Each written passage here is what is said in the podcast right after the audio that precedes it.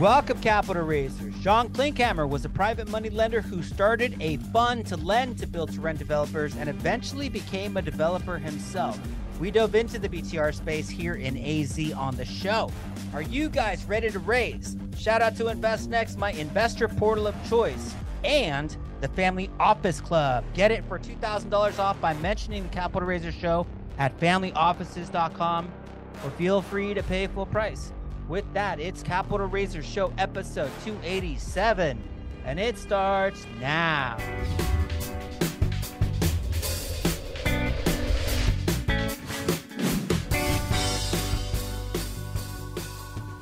Rock and roll, I got Sean Klinkhammer on the Capital Raiser Show. Welcome, my friend. How you doing, brother? Thanks, Ruben. I'm doing great today. Great to be with you on your podcast. Yeah, thanks, man. So we met at the Family Office Club. Great events that they have. They actually are sponsors of the show. So love working with the Family Office Club. They power all of the things that we do. And I want to introduce you to a good friend that lives here in Phoenix, Arizona, where I'm based out of. And we're going to talk shop about build to rent and John's got a hard money fund. He's also a capital raiser. So we're going to dive into a lot of topics. But for the audience that has never met you, Sean, can you tell us a little bit about your background, how you got involved in real estate and raising money and build to rent and everything else? Yeah, you bet. Well, I grew up in a real estate family. My parents did development, real estate in Canada to be honest, at the time, I thought that's not really what I want to do for a variety of reasons. So I came back to real estate in my 20s. I had a good friend who was investing in real estate. We were working together in a nonprofit as volunteers.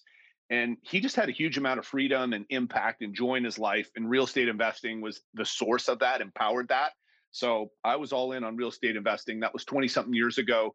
I started fix and flipping, lease options, rentals. I was a hard money lending borrower for years when I discovered that, I was like, I want to be a lender someday. That's kind of my dream is to become a lender. And so I started lending myself. And then I formed a fund because a pooled fund is way better to do that and raise capital. And then we lent on some build to rent projects. I was one of the first hard money lenders in Arizona lending on build to rent, saw the success. And the best borrowers I've ever worked with asked me, can we form a fund and scale this and build a lot more build to rent? So that's how our build to rent fund, which is called Delos Fund, came to be. Is I was lending to these awesome developers. They were the borrowers. I was the lender.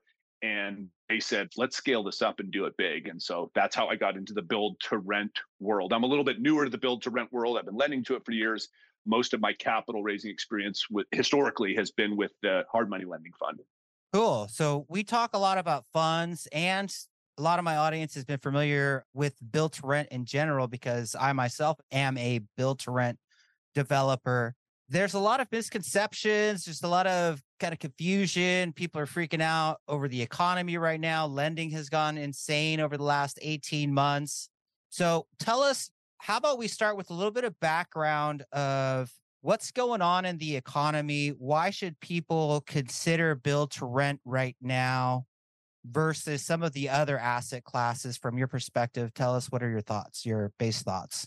Well big picture historically most people probably listening know that real estate is where a huge amount of wealth is made over the seasons and real estate can have short-term corrections and pain but over the long run i don't know anybody who's done real estate for long term and hasn't done really well. Then you dive into rental properties and rental properties are absolutely amazing because it generates regular income. You have flexibility on your exit so if you have general income, the income can go up or down, but you know you're going to have income and you have an asset, you have a product that ultimately people need. People need housing and they need to either rent or buy that house. And so when you're in the rental property business, you really get to service both sides of that. And big picture, I think there's two things about build to rent. The first is that we know from COVID that office, unfortunately, has been really hammered, and we're seeing some really scary stuff about office around the country. And we know that retail took a big hit during COVID. A lot of that money, institutional money, started finding residential rental property, particularly build to rent. And that's been game changing. And when those big institutional money got into it, they were buying onesie, twosie rental homes all over the place. But of the beauties scattered and they're old properties and they're buried and they're hard to manage and they made it work and they made a lot of money with it. So it's not like it didn't work, but build to rent the way you and I do it, Ruben, you know is way better because now you have subdivisions where it's all single owner. They're all same managed. Like the beauty of that for institutional money to own it as an asset class, and you can deploy now billions of dollars, even trillions. In fact, DR Horton just sold 4,000 homes for 1.5 billion with a B like just just came together in the last few weeks. It's one of the most recent deals. And I was talking to the guy who made that deal. It was fun to kind of hear what's going on. But the REITs took a little bit of a pause, as you probably know. The last year or two, they weren't buying as much. This, I think, is the front end of the REITs are getting back into buying the asset class right now. So big picture, institutional money loves build to rent, and that's only going to come more and more, I believe, especially as we're going to continue to see pain in the commercial real estate market, particularly office and then secondarily, apartments. You and I have talked about apartments in a lot of areas are getting overbuilt. Some areas they're underbuilt. So it's really dependent on the area. But single family really is a different asset class from apartments, even though most big picture, they put it all in the same thing. They say it's multifamily. But think about this this is the easiest way to see it. If you were going to rent a house, any of our listeners, and you had the money, you could afford a single family home with a garage and a yard versus an apartment. Who wouldn't do that? It's a totally different, yes, it's commercial, yes, it's multifamily, yes, it's rental property and residential, but it really is a different subclass at least that it's a single family home. And we are underbuilt, I firmly believe, and see all kinds of data supporting we're way underbuilt for single family build to rent, certainly in Arizona. And I think in many states where there's a demand for it, severely underbuilt. So I think we got a big, I think five, 10, maybe 10 plus year run where the demand will exceed the supply of build to rent. Can you give us a description of the difference between build to rent and build to sell? Because a lot of people are saying, hey, you know, the housing, the developers, the people that are building houses are slowing down. The prices of houses are coming down, and they have to do all these crazy things to entice buyers, including mortgage rate buy downs and all these other things. And they're just cutting into their profits. That affects the builders, but does it affect the build to rent guys? I think there's a lot of confusion about is all development the same when it comes to houses, or right. are there some specific advantages to doing build to rent subdivisions, not build to sell? Simply put, build to rent gives you the best of both worlds. You get to rent and sell, which is our plan in Delos Fund. We rent them for a few years and then we sell them. So build to rent done well, I think gives you both options. And this actually ties back to the prior question. The other significant thing about build to rent is we have a housing shortage in the country, and it's massive. It was 6 million homes at the last official report I saw a while back across the country. And that's just on the purchase side. But what happens when rates go high and people don't want to buy as much, what we're experiencing now, so interest rates, is if they still need a home, then they're going to rent. So a person who needs a place to live is either going to rent or buy. And the builders, if they're going to build to sell, they're dependent on that market. Well, if they're going to build to rent, then now they can rent it and then sell when the timing's right. So, simply put, rent when the rent is the best, sell when the sale is the best. And a build to rent developer can exit by selling it as a rental property, which is our primary strategy, sell it all in one block to a REIT, and they buy it as an income stream on a cap rate. But I would highly recommend that developers plat the properties individually, meaning every mm-hmm. property, because I know a lot of build to renters developers don't. We've done that. That allows you, you could sell them as individual homes.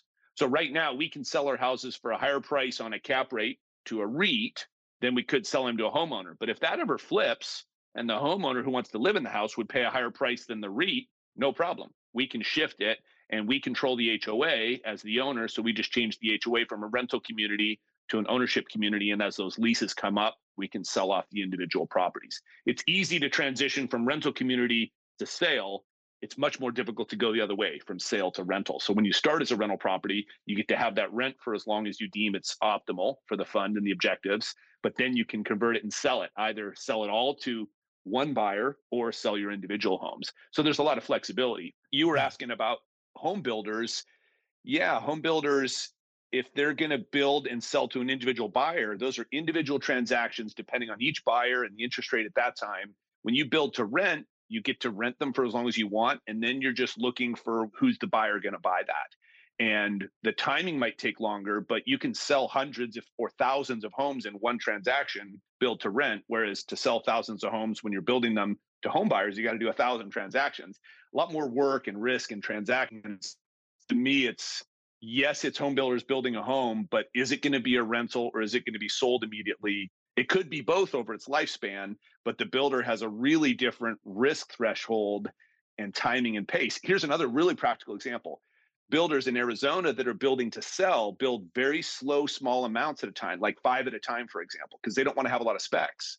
As build to rent developer, we're building like a 150 home subdivision. We'll build 50 at a time because we're going to rent them as soon as they're ready. So we don't have to stagger them. There's good rental demand. And so, by the way, that's very attractive to subs too, because if your subs come in and you're a traditional builder and you say, hey, come and build five houses, they're like, oh, it's kind of a pain or whatever. You say, come build 50. You can go around our whole subdivision, do the whole bit, bring as many crews as you can fit in the subdivision. The builders love it. So we're getting really good pricing on our labor and construction because builders contractors love to build a lot of homes at one time. It's much more efficient for a good sub.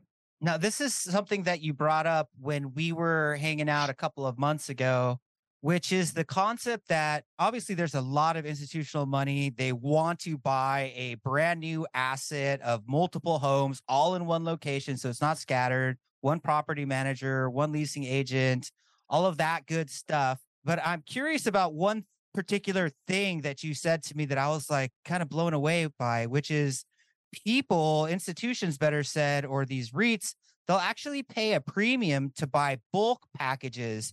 And you would think the opposite would happen. Whereas if you have three 100 unit subdivisions and you put try to sell them all together, the institutions would want a discount for buying that much at one time. But you said the opposite is the trend that you've seen which is they'll pay more than they would for an individual subdivision. Tell us about that concept. We learned it with our first two developments in Phoenix that were built to rent. They were like 17 homes and 30 homes, different parts of the valley. The same REITs ended up coming after them, multiple cash offers, bidding up.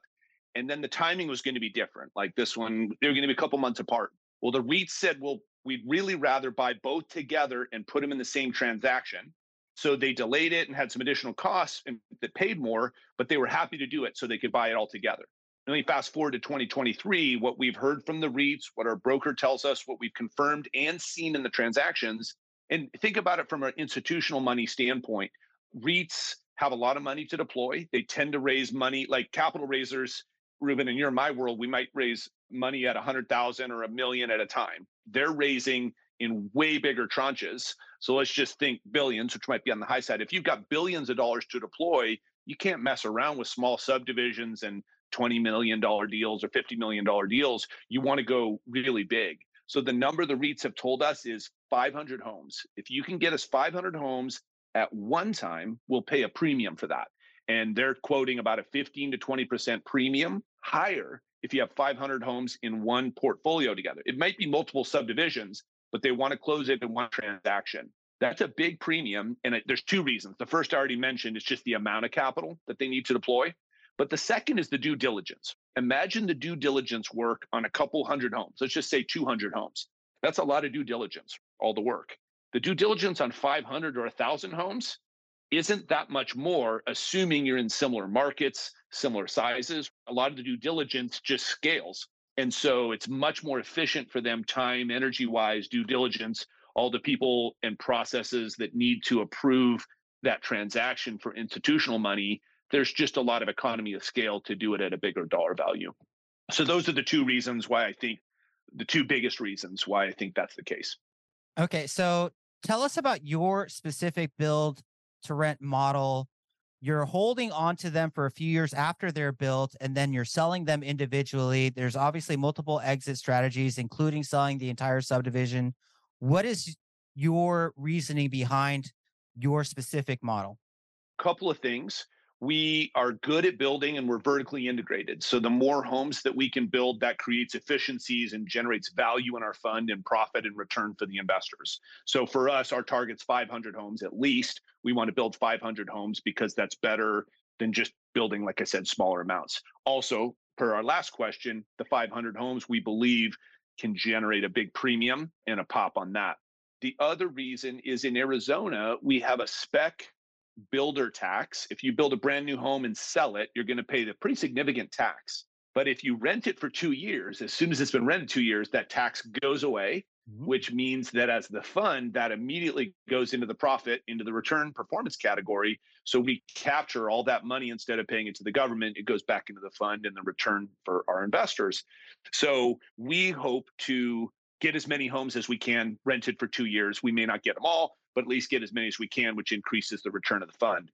The other thing that allows you to do is the exit is really driven by rents. There's not a whole lot we can do to control and cap rates, which we also can't control, but we can time, meaning like we can figure out when's the best cap rate time to sell. And when you're renting and you have that income and you have a good system for it, now you can wait. Is it a month from now, six months from now, a year from now, three years from now? So you can have the patience because you don't have a non-revenue producing asset sitting there just costing you right like a vacant home so once we get the rent income from it now we can get the right portfolio size we can negotiate be patient on that side and pick the ideal time to sell for what's best for the fund. Fascinating. Okay, good stuff, man.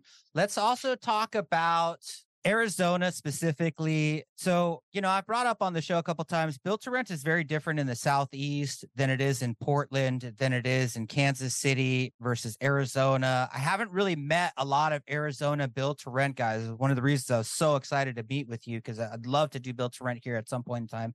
We like the Southeast because land is super cheap and the cities are in pro growth mode. So they're helping you get across the finish line with engineering and entitlements and all of the zoning and surveys and everything else to a pretty good extent. They're not perfect.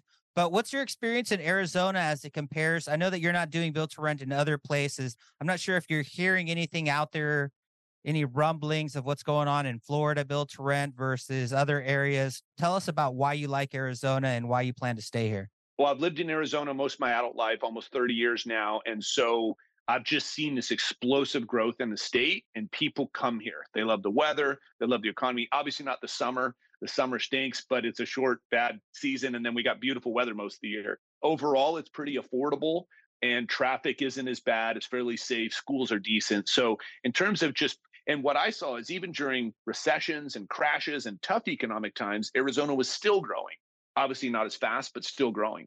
So real estate's all about supply and demand. And if you can have increasing demand from population growth, that's a really good part of the equation.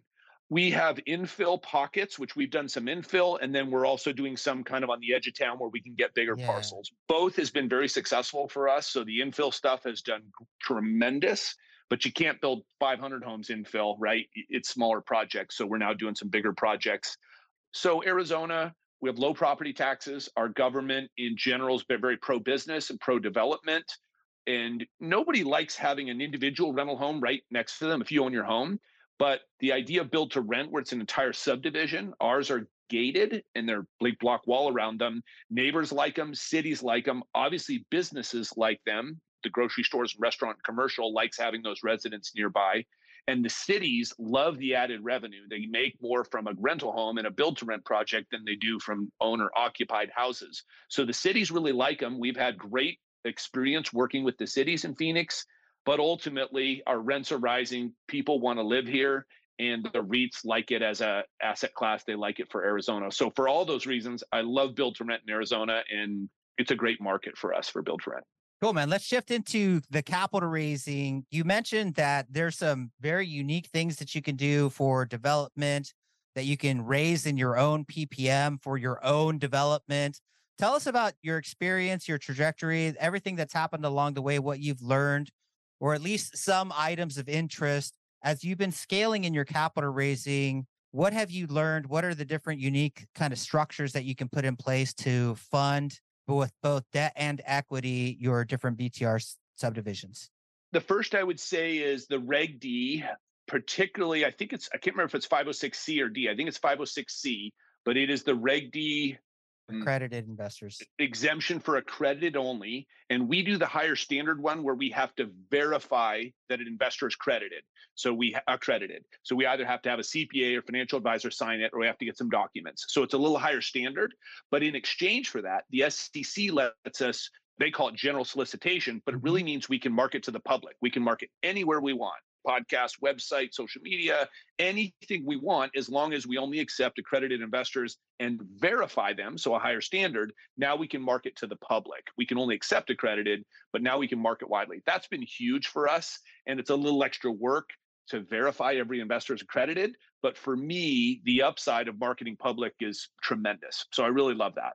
Second, I would say is looking at debt sources. So as you mentioned, Ruben, we have a hard money lending fund. It's called Klink Loans Fund, K L I N, Klink. So the website's klinkloans.com, K L I N K loans.com. We started, as I mentioned, lending to build to rent developers here in town. And for an acquisition and a horizontal, like for construction, horizontal and vertical, hard money is a great option. The delta between bank financing and hard money isn't as high as what it used to be. More importantly, we move quick. We know our pub, we know the collateral, the assets here in Phoenix. Now, our fund only lends in Arizona. So I wish I could help listeners all over the country, but right now we're Arizona only.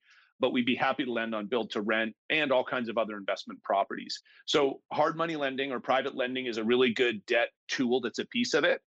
Then, what we do is take our projects to Ackman Ziff and they broker it out for financing for our takeout, usually either during our vertical or cash out once the project's done and that gets us cash out and gets our rate locked in down and lower. So that's kind of been our process is start with hard money and then convert it to either a construction during vertical or just a permanent loan once it's leased out near the end of the project. But within our funds, I've learned that we can create debt positions, and this has been really powerful for us. So let me explain it on the hard money lending side, and then I'll explain on the build to rent side. On the hard money lending fund side, investors give us capital we pay about 9.4%. That's what our investors earn. Mm-hmm. They're in an equity position. We create another position that's called senior debt, which is in first position, so more secure, more liquid, and we pay lower rates on that. We'll pay like 5 to 7% for debt, and it's much lower LTV, lower risk, but it's a private position. Originally, I was going to go to banks for it, and I got some bank quotes. But by the time you get all the fees and the time, and they wanted appraisals and this, that, and the other, it was actually my attorney at the time said, Hey, we've got a bunch of funds, a couple of different sources. We'll lend it to you at this rate. Does that work? And I'm like, Heck yeah, that's great. Way easier than working with a bank.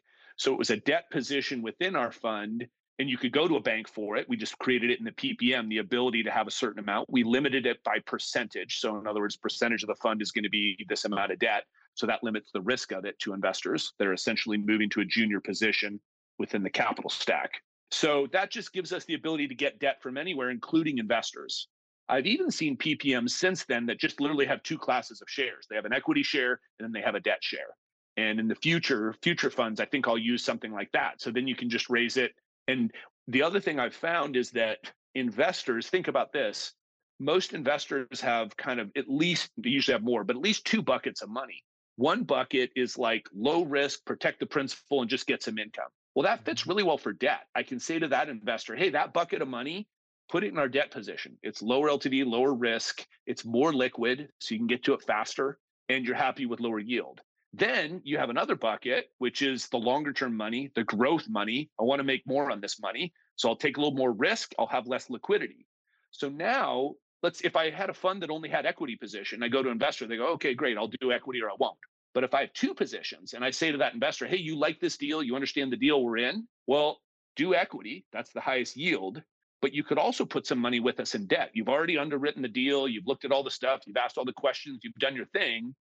And if you can put some money in a debt position that's lower risk and higher liquidity, now they can, instead of just giving this amount, let's say they were going to do this amount to equity, they might now go, okay, that amount, plus I have money from this other bucket that I'll put in the debt position it seems maybe counterintuitive you have you're putting more money in this deal but when you're in debt versus equity you get to kind of mix that risk reward depending on their objectives and their liquidity and their investment needs and goals and comfort level. So simply put by offering both equity and debt positions to investors i think you raise more capital. And that gives me more connecting points with investors. I'm solving more of their problems.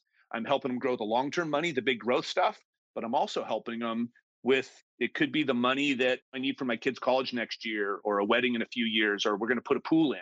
So I need some more liquidity on it. But I don't want to just get 0% in my bank savings account right now or 0.5, right? I can offer people 5% on a debt position it's like a high yield money market, very low risk the way it's secured in our fund. So I just find simply it raises more capital and is efficient and helpful for you know us as fund managers and developers. But how do you deal with the objection of, hey, I'm looking to, ca- I want cash flow. I, like cash flow is king.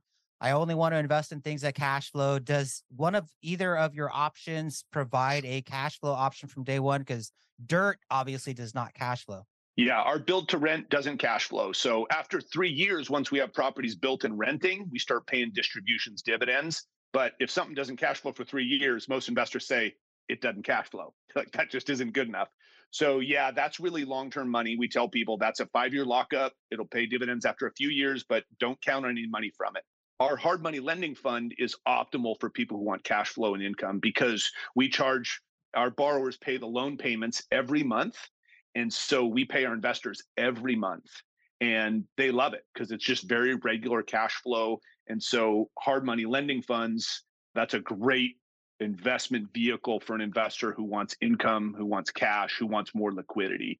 Build to rent can create some cash flow, but it takes a few years if you're starting in, from the development side because you got to get it built, then you got to get it rented, you got to have enough operating reserve. And so, in my experience, that's a couple of years till you get to the cash flow from build to rent.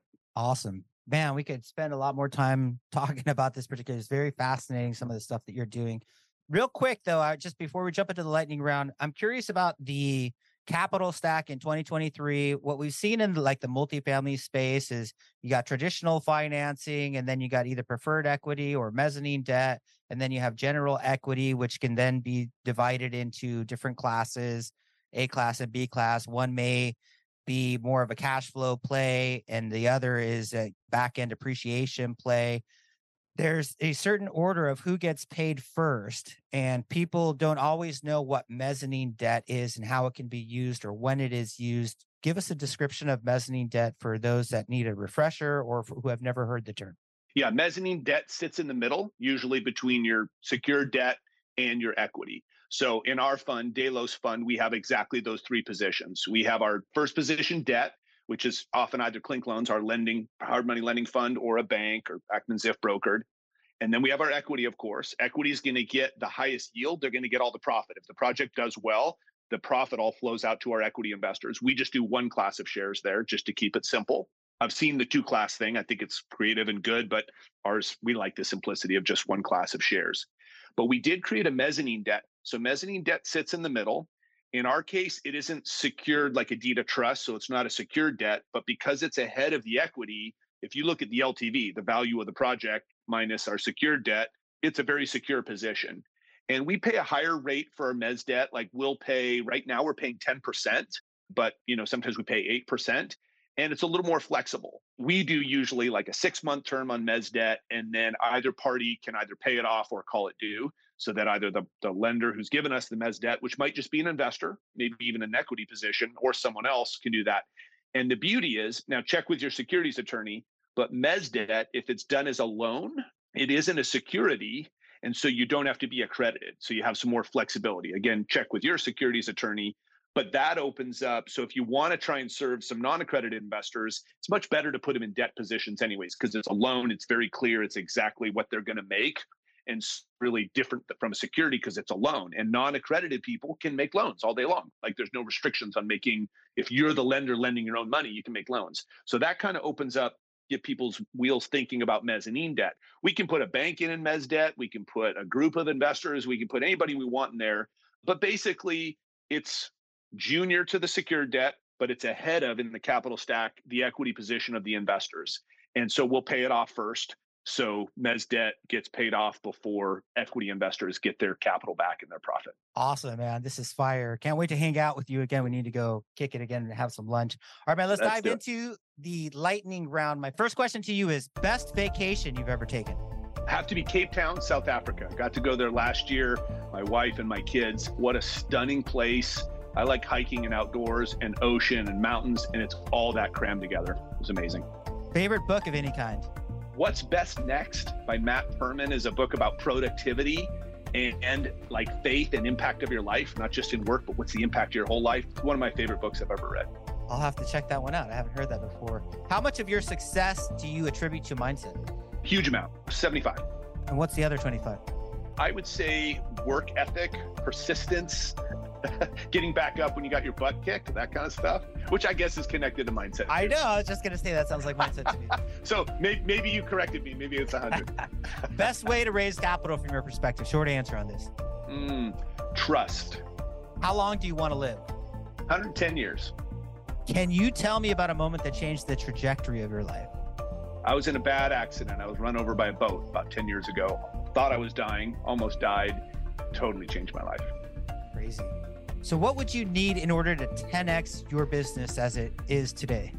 The easy answer on the Capital Raiser show is a giant bucket of money dropped in my lap. But really, I would say it's probably world class systems. I'm sorry, world class people. It's really about people. There's some systems that need to support that scaling, but I'd say it's money and people. What is one capital raising mistake you see people doing when they're out there raising money?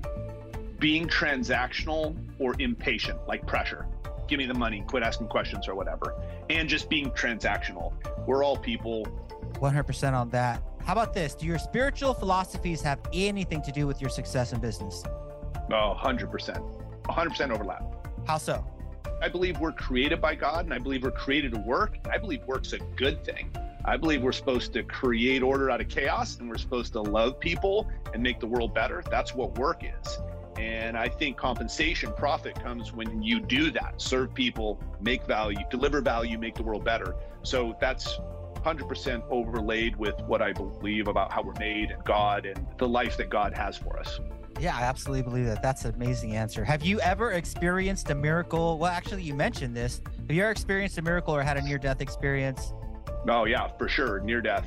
It was incredible. And yeah, I think the hospital and nurses and multiple surgeons told me I'm very lucky to be very lucky to be alive and it, it's definitely changed my life. It's given me a deep gratefulness and a deep sense of life is short and a clarity about what's really important in life. Thank God. Last question brought to you by Shiana Amigo. She would like to know what impact would you like to leave in the world? I think a lot about my kids because they're becoming adults and they're heading off to college. I want my kids to live out the values that my wife and I have and to make the world better. And if they will create families doing the same thing, that's the one of the biggest legacies that I think I'll live, I'll leave. I would also say, even with employees or work, tying back to that question, I hope I have employees and teammates and partners and vendors that are shaped by me and I'm shaped by them, and we make each other better. So we make the world better. Fantastic answers on the lightning round. Thanks for entertaining us on that part of the show. Shout out to the Capital Raiser Nation. Thanks for tuning in. Please leave us a five star written review. Shout out to our sponsors, the Family Office Club and PitchDecks.com. John, how does the audience get a hold of you? Yeah, for borrowers who want to borrow money in Arizona, klinkloans.com. That's with a K. And then investors is Klink Funds, K L I N K Funds, F U N D S.com. Now, if somebody wants to get into lending for build to rent or house flippers or any other thing, what are kind of some of the things that they need to know as they get and get started in that process? If you're starting out as a lender in Arizona and a lot of states, but I can speak to Arizona, you can lend your own money on a certain number of transactions. It used to be five, so don't quote me, check with an attorney, but up to five loans a year with just your own money. You don't have to have a lending license, you just do it yourself. The minute you're lending other people's money in Arizona, you have to have a lending license. And the minute you're negotiating, it's called originating, negotiating terms on a loan for money that isn't yours, you're an originator. So you either need an originator or a broker or a banker license. There's a national organization called NMLS, National Mortgage Licensing System. They handle that like real estate licenses. And so we have an Arizona originator license for a couple people in our company that do lending the best way, at least for Arizona, to do that isn't to become a broker yourself or a banker. It's similar in the real estate world. A lot of people who want to get a real estate license, they don't become brokers first. They get a salesperson license and they go hang it with a broker. In the lending world, I recommend exactly the same thing. Go find a broker that's good, a mortgage broker that already has the broker license. You get an originator license. Now you can originate through them and broker the loans to anybody you want, including your own fund. So that's the way we're compliant with the lending laws is we have an originator license that's hung with a broker. So we're compliant with both the federal and the state lending laws. Brilliant. Any last words of wisdom for the aspiring capital raiser as they scale on their journey? Love people and tell them the truth. the best advice I ever received is be really fast to tell people when things are not going well or there's a problem. Be really quick and really clear about what that is. That's, in my experience, one of the most powerful ways to build trust and relationship is tell the bad news quickly and clearly. Great advice. I love that, man. This has been a blast hanging out with you, dude. We got to do it again soon. you too. You too, All right. Ruben. Great job. Cool, cool, man. Thanks for joining us on the show. We'll catch you on the next one. See ya. Take care.